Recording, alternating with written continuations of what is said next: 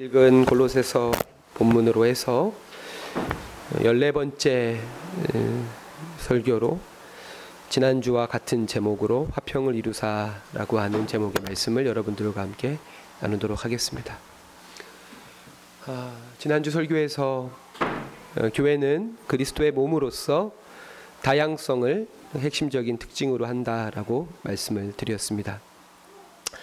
어, 제가 개인적으로 해사랑교회 사역자라고 하는데 어, 아마 그 자부심 새사랑교회 사역자라고 하는 자부심에 있어서는 뭐 한국의 어, 큰 다른 교회들보다 아마 그, 그 교회를 교회에서 섬기고 있는 여러 목사님들보다 자부심을 비교한다면 아마 저보다 큰 사람은 많지 않을 겁니다.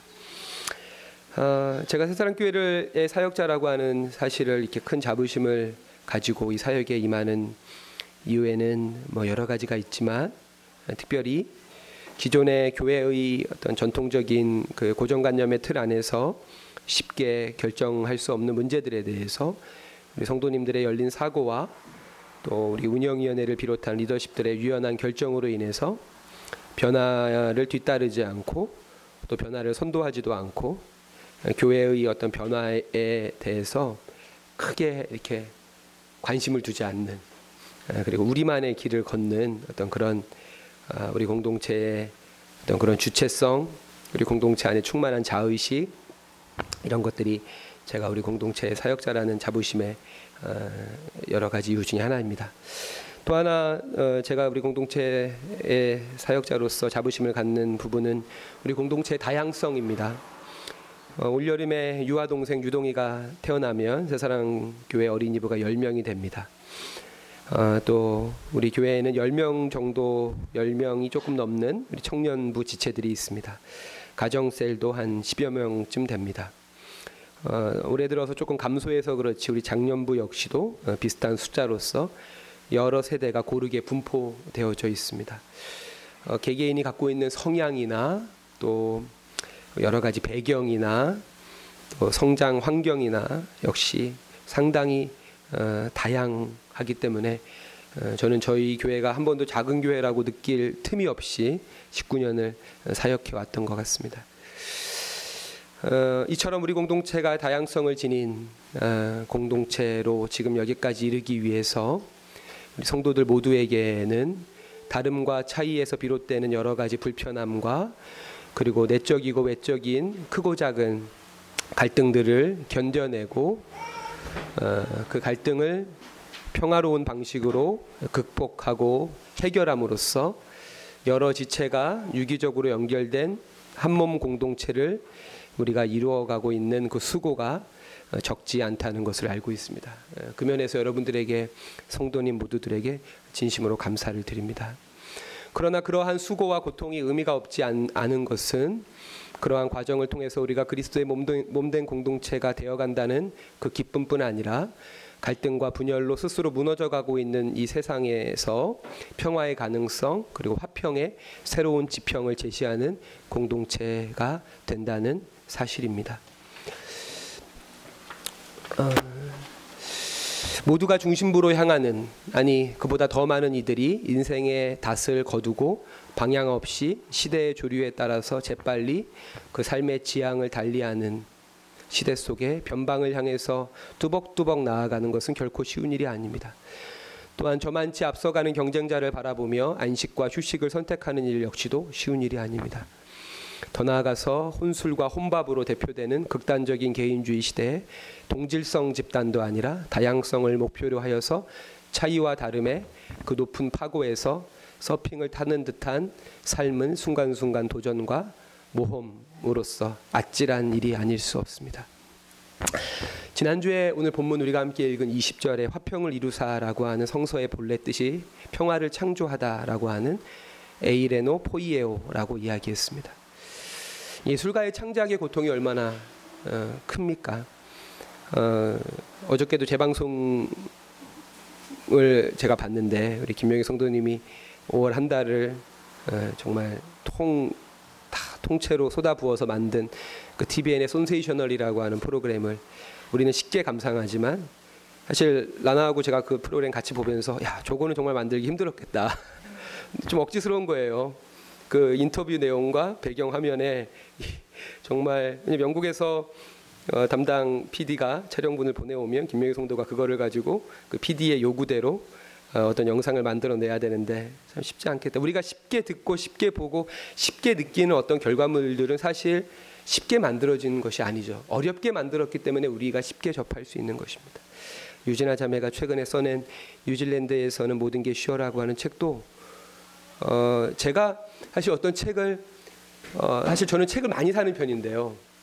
뭐 다른 욕심은 별로 없지만 책 욕심이 있어가지고 특히 저는 발췌독을 주로 하거든요. 한 장, 두 장 제가 필요한 딱그 장의 내용이 있으면 그 책을 그냥 삽니다. 그리고 그, 책- 그 부분만 읽어 놓고 예, 이렇게 책꽂이에 꽂아놓고 시간이 지나면 그 목차를 기억하고 있으니까 그 내용들을 기억해서 읽는 편인데 아주 오랜만에 처음 추천사부터 마지막에 그, 그 끝맺은 말까지 정말 빠지지 않고 어, 읽은 책이 어, 우리 대, 대 작가인 유진아 자매님이 쓴 뉴질랜드에서의 모든 게 쉬- 저는 기본적으로 여행을 별로 안 좋아하거든요. 예. 그러니까 뭐 여행을 갈 수 없는 어떤 현실적인 제약 때문에 일상을 여행처럼 살아야 된다는 그런 저 스스로의 어떤 철학과 강박이 있는데 진짜 이 책을 읽고는 뉴질랜드에 진짜 가고 싶더라고요. 예. 그, 유, 그 김명희 성도님이 추천사에 뉴질랜드에 가고 싶은데 옆에 티저스를 머리에 걸려놓고 왔다 갔다 하는 이담이가 보여서 5년 뒤로 미룬다는 그 말이 굉장히 와닿았습니다. 평화를 만드는 일 역시도 그와 같이 고통스러운 일이죠. 평화로운 사람을 우리가 이렇게 곁에 두고 그와 관계를 하고 그를 바라보는 일은 참 행복한 일이지만 그가 누군가에게 편안함을 주는 그런 사람이 되기 위해서 그의 삶의 내적인 외적인 갈등과 그런 투쟁의 과정은 결코 쉬운 일이 아닙니다. 그렇게 우리 안에서부터 다양성이 성품화되고 내재화되는 그런 평화의 공동체, 그런 교회가 새사랑 교회가 되기를 바랍니다. 어, 평화의 공동체란 방금 말씀드린 것처럼 다양한 어, 여러 가지 모습들을 받아들일 수 있는 그런 성품이 내재화된 공동체를 가르치는 것입니다. 하지만 권력이라고 하는 것은 기본적으로 다양성에 반대합니다. 권력의 양상과 정도에 따라서 차이는 있겠지만 권력은 본질적으로 폭력적입니다. 어쩌면 권력을 주려고 하는 이유 자체가 자신의 폭력을 합법화하기 위해서 폭력을 합법적으로 행사하기 위해서 합법적인 폭력인 공권력을 손아귀에 넣기 위해서가 아닐까라고 생각을 할 때도 있습니다. 여러분 알고 있- 알고 계시다시피 아동 학대의 거의 대부분이 가정 안에서 이루어집니다.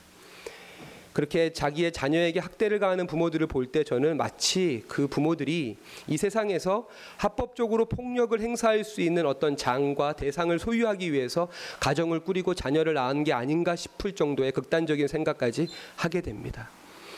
이처럼 권력의 획득이라고 하는 것은 비단 선거라는 방식을 통해서 국가나 사회 단위의 조직 내에서만 이루어지는 것이 아니라 작게는 가정 안에서부터 교실, 기업 등 인간이 있는 모든 곳에서 존재하는 것입니다.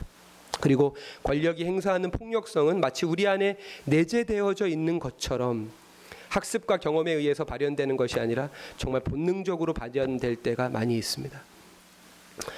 사탄의 체제와 예수의 비폭력이라고 하는 월터 윙크의 그 책의 첫 문장에 보면 이런 문장이 있습니다. 폭력은 우리 시대의 시대 정신이고 현대 세계의 영성이다.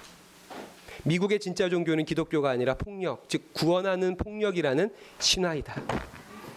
음, 그런 의미에서 진정한 예수의 길은 권력 그 자체와의 결별을 통해서 폭력을 포기한 진정한 평화의 길에서만 발견될 수 있는 것이라고 음, 생각을 합니다. 어, 제가 지난주에 그 유튜브에서 세계의 교육 현장이라고 하는 다큐, 다큐멘터리를 봤었거든요. 이 유태인들의 가정 교육을 다루는 프로그램이었습니다. 어, 뭐 아시겠지만 어, 유태인들이 가장 많이 사는 나라는 이스라엘이 아니라 미국입니다. 미국에 600만 명이 살고 이스라엘에는 500만 명의 유태인들이 살고 있는데요. 어, 특히 이제 뉴욕에만 300만 명이 삽니다. 그러니까 뉴욕이라고 하는 도시에 얼마나 많은 유태인들이 살고 있는지 알 수 있겠죠. 어, 그러니까 유태인들에도 여러 가지의 종류가 있습니다. 이제 그 중에서 머리에 키바라고 하는 동그란 모자를 쓴 그거를 잘 때도 벗지 않는 아주 그 전, 정통 유대인들을 우리가 하시딤이라고 이제 부릅니다. 네, 네. 이 바지를 왜 벗고 있죠? 제가 아 그렇군요. 응가를 하고 있는 중이군요. 우리 하늘이가 그그 하시딤이라고 하는 유대인 가정에 그 EBS의 그 제작자들이 방문을 해서 인터뷰를 하는 것이 그 다큐멘 사부작 다큐멘터리의 시작이었습니다. 어 그 레아 제 와이프 이름은 기억이 나 레아였고 남편 이름은 기억이 안 나는데요. 남편이 44살이었고 와이프가 40살이었는데 아이가 10명이었습니다. 10명. 두 명은 런던으로 유학을 가 있었습니다. 그 둘째인가 셋째가 쌍둥이였는데 유학을 가 있었고 여덟 명과 부모님이 한 집에 살고 있는 겁니다. 집이 뭐 거대한 저택이 아니라 저희만한 집입니다. 저희만한 집에 부모님과 열 명의 여덟 명의 아이들이 함께 살고 있고 특히 하별이보다 어린 애가 있고 하별이만한 애가 있고 하늘이만한 애가 있고 하늘이하고 한이 중간 사이에 애. 그러니까 부모의 손이 많이 가야 되는 아이가 너댓 명이 있습니다. 그 제작진이 오랫동안 그 촬영을 하는데 한 번도 부모 엄마 아빠가 아이들한테 짜증을 내는 거를 본 적이 없는 거예요. 정말 신기하다. 아이 부모님이 당황스러운 순간들이 있을 수밖에 없잖아요. 아이가 이렇게 많으면. 그래서 그 엄마 레아한테 예, 레아 레아의 심정으로 왔습니다. 레아한테 어떻게 이렇게 힘든 순간에 아이들한테 한 번도 짜증을 내지 않을 수 있냐라고 질문을 했을 때그 엄마 레아의 답은 딱 하나였습니다. 아이는 하나님이 주신 선물이잖아요. 거기에 어떤 다른 교육 철학이나 이게 내 것이 아니라 하나님이 주신 선물이라는 거죠. 내가 어떻게 하나님이 주신 선물에게 큰 소리를 치고 나의 방식을 강요하고 내 생각을 강요할 수 있겠습니까? 하나님이 주신 선물입니다. 라는 그 한마디의 말로 그 모든 상황이 네, 서, 설명되는 모습을 보았습니다. 저는 바로 이것이 하나님께서 한 사람 한 사람을 불러서 그리스도인과 교회를 택하여 이 세상 가운데 세우신 가장 큰 이유라고 생각을 합니다. 권력의 속성, 즉 권력 안에 내재되어 있는 모든 인간 속에 내재되어져 있는 폭력성과 내 안에도 깊이 새겨져 있는 폭력성을 성찰하고 조직과 집단, 사회와 국가의 권위 이전에 개개인으로서의 한 인간에 대한 존중과 경외심을 지키고 보호하는 일을 위해서 저는 그리스도인과 교회를 주님께서 부르시고 이 땅 가운데 세우셨다라고 생각을 합니다. 제가 지난주에 본 영상 중에서 굉장히 감동적인 아마 많은 사람이 보셨을 영상인데요. 사진을 잠깐 볼까요? 다음. 예, 영상을 볼 시간은 없, 겠고요 이, 사, 이 사진이 담겨 있는 영상이 너무 감동적이었습니다. 제가 이거를 학교 화장실에서 이 영상을 보는데 가끔 너무 감동스러우면 소리가 날 때가 있잖아요. 근데 옆 칸에 이제 네, 저희 화장실이 네 칸인데 선생님들이 꽉 차 있었습니다. 그래서 제가 이렇게 소리를 내서 울을 수가 없는 상황이었는데 오히려 그때 입을 틀어 막으면 더 소리가 나는 이렇게 진짜 북받쳐서 울게 되는 그 영상이 바로 이 영상인데요. 보신 분도 계시죠. 예, 이 영상이 어떤 영상이냐면은 어, 어저께 이제 챔피언스 어저께가 아니죠. 방금 방금 몇 시간 전에 챔피언스리그 결승이 끝났습니다. 다행히 제가 보지 않아 가지고 상태가 괜찮습니다. 예, 2주 연속 제가 지난주에 황금 종려상 그 봉준호 감독 수상 영상을 보고 한 주 동안 얼마나 힘들었는지요. 지금도 아직 후유증이 좀 있는데요. 어, 다행히 어저께 낮에 하늘이하고 어, 또 우리 하준이하고 함께 너무 이렇게 격렬하게 놀아가지고 밤에 도저히 그 영상을 볼 수가 없었습니다. 우리가 외국의 그 축구 리그들을 보면은 굉장히 이렇게 감탄하잖아요. 뭐 여러 가지 이유겠지만 자국 리그, 특히 자신의 연고팀에 대한 그 팬들의 그 열정적인 응원과 사랑에 대해서 굉장히 이렇게 이질적인 느낌을 느낍니다. 왜냐하면 우리한테는 축구하면 국대잖아요. 국대. 국가와 국가가 어떤 민족주의를 앞세워서 어, 특히 이제 한일전 같은 근데 사실 월드컵보다 챔피언스 리그라고 하는 경기가 훨씬 더 큰 규모의 경기이고 선수들의 수준이 훨씬 더 높지 않습니까? 근데 이 사진은 우리나라의 K리그라고 하는 리그가 있죠. K리그에 혹시 몇 팀이 있는지 아십니까? 12팀이 있습니다. 지금 K리그 1등이 누군지 아십니까? 울산이라고 하는 팀입니다. K리그 밑에 N리그라고 하는 리그가 있습니다. K리그 2부 리그인데요. National League라고 하는 뜻이죠. N리그에 8팀이 있습니다. 아, 그 밑에 이제 K3 리그가 있는데 K3 리그는 두 개로 나뉘어집니다. Advanced라고 하는 12개 팀이 들어가 있는 K3 리그의 상위 리그가 있고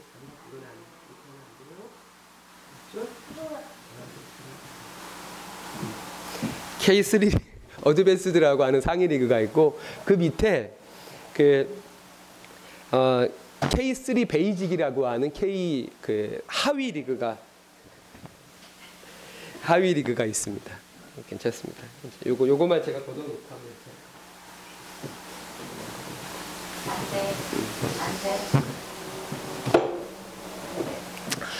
아, 요, 요 경기는 그 K3 리그의 하위 리그인 베이직, K3 베이직의 꼴찌 팀인 공동 꼴찌인데 여덟 팀인데요. 공동 7 공동 7위를 하고 있는 평창 FC와 고양 시민 구단의 경기 여덟 번째, 그러니까 7전 전패예요 두 팀 다. 그리고 이제 그 골, 7전 전패를 한 두 팀이 만나서 경기를 평창에서 경기를 하는 그 경기의 사진입니다. 아, 그 고향 여기는 평창이고요. 평창 홈에서 경기를 하는 거고 고향은 원정 경기를 하는 거죠.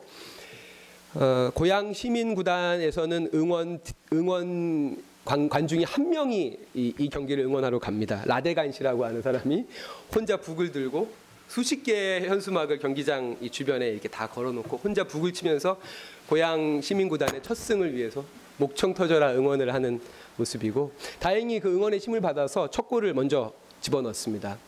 근데 후반전에 동점골을 먹게 되고 그렇게 시간은 속절없이 흘러서 경기 끝나기 직전에 고향 시민구단의 안명환이라고 하는 선수가 페널티킥을 얻게 되고 그 페널티킥을 꼬리공으로 넣어서 2대 1로 이기게 되죠. 그 결승골 2대 1로 앞서가는 골을 넣었을 때 그 라데간이라고 하는 선수 곁에 그 고향 시민구단의 선수들이 막 달려와요. 세레모니를 하려고 막 너무 기쁘니까 드디어 이제 7전 전패 그때 첫 승을 하게 되는 상황 아닙니까? 그때 라데간 씨가 자기에게 몰려드는 선수들을 다 뿌리치고 관중석으로 달려갑니다. 그리고 그 한 명 응원하고 있는 그 사람 앞에 90도로 인사를 해요. 90도. 그리고 그 아데간이라고 하는 그 선수가 정말 등치가 산만한 머리는 삭발이고 제가 아까 어, 이 설교를 지금 태훈 형제는 두 번째 들고 있는 듣고 있는데 태훈 형제한테 태훈 형제하고 좀 비슷한 시- 실루엣이라 그랬는데 등치가 굉장히 크고 머리가 이렇게 삭발인 그 사람이 어린 아이처럼 엉엉 웁니다. 그 안명환의 90도 인사를 받고 저도 이 사진을 보- 이 영상을 보고 굉장히 예, 아주 감동 감동적이었습니다. 아, 그 꼴찌 팀이면 어떻습니까? 그것이 나, 내 마음속에는 1등 팀이고 관중이 한 명이면 어떻습니까? 그 관중이 나에게는 가장 소중한 팬이라면 그 1승은 챔피언스리그 우승보다 더 값진 것이고 수만 명이 수만 명의 관중이 큰 경기장에서 울려내는 그 응원 소리보다 그 팬 한 명의 메아리 응원 메아리가 훨씬 더 아름다운 메아리가 아닌가 생각을 합니다. 이처럼 생명부지의 두 사람이 서로에게 보내주는 이 존중과 의리를 왜 우리는 사랑하는 사람들에게 보여주지 못하는 걸까요? 왜 전패를 해도 그 사람을 응원해주지 못하고 나를, 나를 지지하는 사람이 한 명이라는 그 사실 때문에 우리는 때때로 외로움과 고독 속에 사무치게 힘들어하는 이유가 무엇입니까? 실수와 패배를 반복하는 그 사람을 응원해주고 그리고 나를 응원해주는 그 한 사람을 위해서 내가 할 수 있는 최선을 다해서 그리고 그 승리의 영광을 그 사람에게 전해줄 수 있는 이 사람에 대한 존중, 이 사람에 대한 의리. 나에게는 당신이 최고입니다. 당신은 나에게 최고입니다. 라고 말해줄 수 있는 모두가 1등이 되고 1수, 1등에게만 박수와 갈채를 보내는 그런 사회가 아니라 각자 자기가 사랑하는 사람들을 바로 그와 같이 여겨, 여겨주는 그러한 모습이 우리들 안에 필요할 것입니다. 음, 이처럼 우리는 권력의 속성을 꿰뚫어 보고 또 그 권력이 소유하고 있는 폭력성의 노예가 되지 않음으로써 우리 안에 있는 이 폭력성을 극복해야 됩니다. 예수의 길과 권력의 길 그리고 사랑의 길과 폭력의 길은 결코 만날 수 없는 평행선이기 때문에 그러합니다.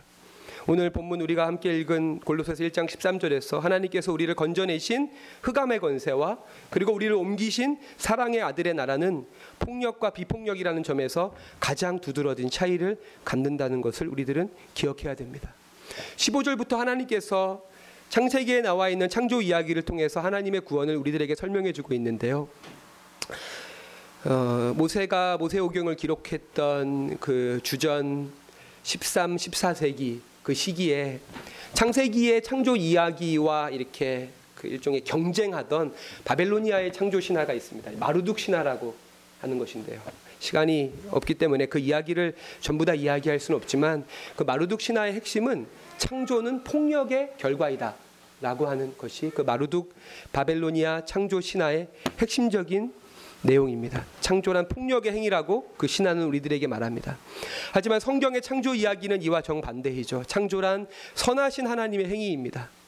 선한 것이 악한 것보다 먼저 존재했고 악이나 폭력은 하나님이 창조하신 한 부분이 아니라 인간과 뱀의 책략으로 책략의 결과로서 비로소 이 세상에 들어오게 된 이물질입니다.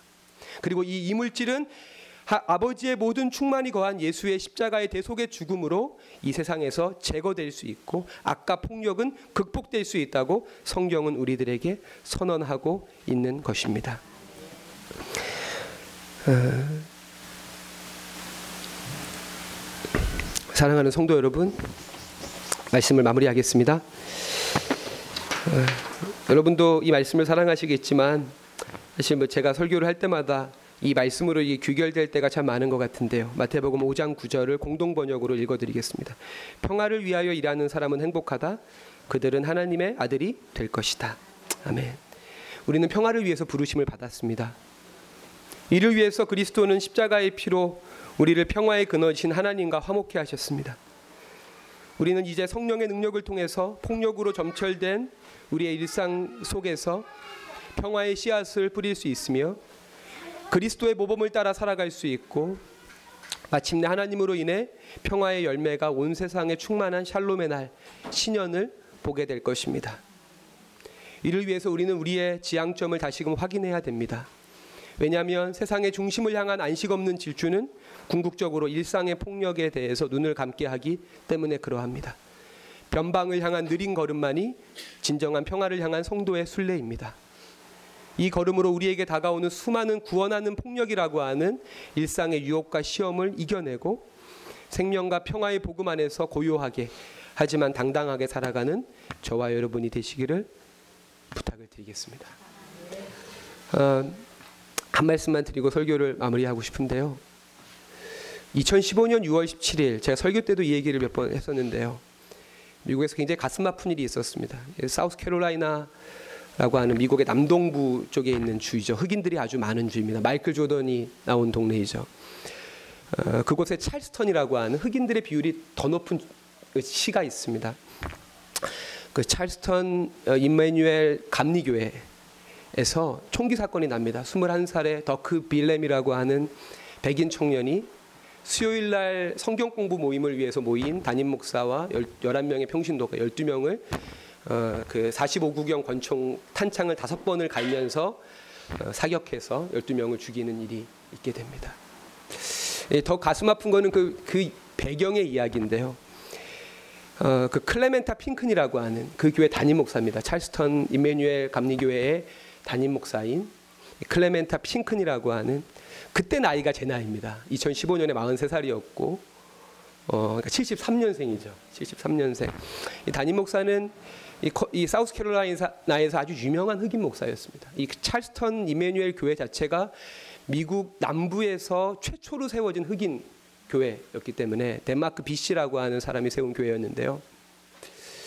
어, 이 사람은 어, 찰스턴 그 이마누엘 교회 담임 목사일 뿐 아니라 사우스캐롤라이나 주의 상원 의원이었습니다. 예, 39살의 나이에 상원 의원이어서 그 해에 어떤 법을 통과시켰냐면 자꾸만 백인들 백인 경찰들이 흑인의 용의자들, 흑인 범죄 용의자들을 이렇게 체포하고 수사하는 과정에서 백인이라면 행사하지 않았을 불법적인 폭력들이 너무나 많이 행사되고 그 과정에서 흑인들이 이렇게 살해를 당하는 일들이 생기는 겁니다. 아, 그래서 이 클레멘타 핑크니 목사가 상원 법안 국회에다가 그 이 사우스캐롤라이나 주 국회에다가 백인 경찰 몸에는 카메라 설치를 의무화하는 그 법안을 제출을 하고 그걸 통과시킵니다. 네. 백인 경찰들은 반드시 흑인들을 체증할 때 몸에다가 카메라를 달고 해야 된다. 그래서 혹시 그 폭력 과정에서 발생한 부상의 원인이 어떤 것인지에 대한 객관적인 어떤 근거가 있어야 된다라고 하는 법안을 통과시키고 바로 그날 2015년 6월 17일 그날 오전에 국회에서 그 법- 법을 통과시키고 오후에는 당시에 민주당의 대선 후보였던 힐러리 클린턴이 사우스캐롤라이나 대학 강당에서 유세를 할 때니까 그 지역의 아주 유명한 흑인 목사인 이 목사도 찬조 연설을 하게 되죠. 그리고 찬조 연설이 끝나고 나서 당연히 어, 그 민주당의 대선 후보가 왔고 그 지역에 아주 유, 이렇게 명망 있는 흑인 리더니까요. 저녁 식사를 하는 게 맞잖아요. 근데 나는 수요 성경 공부를 지도하러 가야 된다. 몇백 명을 가르치는 것도 아니고 11명의 그 찰스턴 시의 동네의 아주머니들 11명과의 성경 공부 약속이 있다. 그래서 대선 후보와의 저녁 식사를 어, 하지 않고 자동차를 달려서 어, 찰스턴 교회에 와서 신자들이랑 같이 성경 공부를 하는데 시작하기 직전에 아까 이야기했던 더크빌렘이라고 하는 21살의 백인 낯선 처음 보는 백인 청년이 나도 성경 공부를 같이 해도 되겠냐. 그러니까 이 클레멘타 핑클리 목사가 제 옆자리에 앉으십시오. 당신을 환영합니다. 성경 공부를 진행하게 되고 어, 낯선 이에 대한 경계심이 이제 사라질 때쯤 한 시간 정도가 지났을 때 총을 들고 그 안에 있는 흑인들을 쏴 죽이게 됩니다. 아, 더 놀라운 것은 어, 이 1862년 6월 17일 같은 날이죠. 6월 17일에 그 찰스턴 교회의 백인들의 방화로 인해서 30몇 명이 불타 죽는 일이 있습니다. 백인들은 여전히 흑인들에 대한 차별과 폭력을 100년이 넘는 시간 동안 지속해 왔지만 그것에 대한 흑인들의 대처, 약자들의 대처는 폭력에 대해서 비폭력으로 대항했고 그리고 더 놀라운 거는 6월 17일 날 12명 신자가 죽는 담임 목사를 비롯해 12명의 신자들이 죽는 사고가 있었는데 그 일주일 뒤에 6월 24일 날 수요 성경 공부가 부목사에 의해서 계속 진행이 됩니다. 그리고 이후에 이어지는 그 가해자에 대한 재판에서 그 피해자의 가족들은 가해자를 용서해 달라라고 그 재판장에게 계속 거듭된 청원을 하는 모습들을 보게 됩니다. 사랑하는 성도 여러분, 어, 우리 교회가 또 우리 그리스도인들이 추구해야 되는 평화는 정말 이 세상이 갈망하는 어, 이번에 그 트럼프가 일본을 방문했었잖아요 지난주에. 그래서 마지막 순서로 이제 아베와 함께 그 일본의 그 호이암에서 올라서 예, 미일 동맹을 과시하고 그 다음에 그걸로 사실 그걸로 이제 언론에서는 끝났는데 트럼프는 주일 미군의 그 정찰함인 와스프라고 하는 최신의 군함이 있습니다. 그 군함에 올라서 연설을 주일 미군을 대상으로 연설을 합니다. 그 연설의 핵심은 이겁니다. 힘에 의한 평화가 미국의 철학이다. 힘에 의한 평화가 미국의 철학이다. 예수의 길은 그런 길이 아닙니다. 사랑으로 인한 평화, 용서로 인한 평화, 희생으로 인한 평화. 폭력이 아니라 그것이 예수의 십자가 사건이 우리들에게 보여주는 것입니다. 우리의 자녀들뿐 아니라 우리 곁에 모든 사람들은 하나님의 선물이고 하나님의 피조물입니다. 우리가 함부로 그들을 대하해서는 안 되죠. 우리의 기준과 우리의 잣대를 가지고 그들을 판단하고 나의 그 판단에 따라서 그들에 대한 태도와 행동을 결정해서는 안 됩니다. 우리의 판단의 근거는 그가 하나님의 자녀라는 사실이고 하나님이 그 아들 예수 그리스도를 우리에게 주신 그 태도만이 우리가 그에게 대할 수 있는 사랑의 태도이고 사랑의 자세라고 하는 사실을 우리들이 기억하면서 이 땅에 평화의 공동체를 이루어 가야 되죠. 제가 지난번에 어, 문을 잠갔군요. 제가 지난번에 여러분들에게 느티나무 얘기를 드렸잖아요. 그거를 보고 나 설교를 하고 나서 보람 아파트를 돌아다니니까 느티나무가 굉장히 많습니다. 특히 2단지 그, 어, 그 두꺼비 마트인가요? 그 두꺼비 마트 앞에 굉장히 아름답고 아주 수려한 느티나무가 있습니다. 여러분, 혹시 느티나무가 왜 느티나무인지 아십니까? 왜 그 이름의 뜻말이 어떻게 정해졌을까요? 느티나무라고 하는 게. 사실 이렇게 모든 학자가 동의하는 내용은 없지만 제가 제일 이렇게 저에게 와닿았던 그 해설은 뭐였냐면 늦, 늦다 할 때 늦자고 모양할 때 태자가 티로 바뀌어서 느티가 됐다는 거예요. 그 말은 나이가 들수록 모양이 아름다워지는 나무다. 어, 저 새사랑교회가 19년째입니다. 저는 새사랑교회가 그렇게 나이가 들수록 더 평화로워지는 세월이 가면 갈수록 그런 일상들이 축적되고 누적되면 될수록 우리 공동체가 더 평화로워지고 더 다양성을 수용할 수 있는 그런 공동체가 되어서 느티나무 같은 교회가 되기를 또 여러분 성도님들 한 분한 분이 비록 우리의 예, 얼마나 예쁜가요? 반대로 저는 얼마나 이렇게 폭삭 하가가지고요. 더 늙겠죠. 앞으로. 예. 우리의 모습은 우리의 외적인 아름다움은 점점 이렇게 쇠해 가겠지만 아까 참회 기도 때 이야기한 것처럼 이웃을 향한 존중과 배려는 점점 깊어지고 점점 아름다워지는 그런 새사랑교회 성도님들 또 우리 공동체가 되시기를 부탁을 드리겠습니다. 기도하겠습니다. 하나님 아버지 오늘도 저희를 예배의 자리에 불러주셔서 구원하는 폭력이라고 하는 신화 한가운데 살아가는 저희들에게 평화와 생명의 말씀을 들려주시니 감사를 드립니다. 하나님, 우리 안에 있는 권력에 대한 욕망과 폭력에 대한 미련과 집착을 이 시간 발견하게 하시고 그 남은 하나까지도 버려서 예수님처럼 남을 위해 목숨을 내어줄 수 있는 나의 것을 내어줄 수 있는 내 것을 손해 손해 보고도 그 길을 계속 걸을 수 있는 참된 믿음의 용기를 저희들에게 허락하여 주옵소서. 그로 인해서 우리 주변이 우리로 인해서 평화로워지고 갈등과 대립과 다툼이 화해와 화목과 화평으로 변화될 수 있도록 주님 저희들을 그렇게 화평을 이루는 사람들로 사용하여 주옵소서. 감사드리며 예수님의 이름으로 기도합니다. 아멘. 우리 함께 자리에 일어나셔서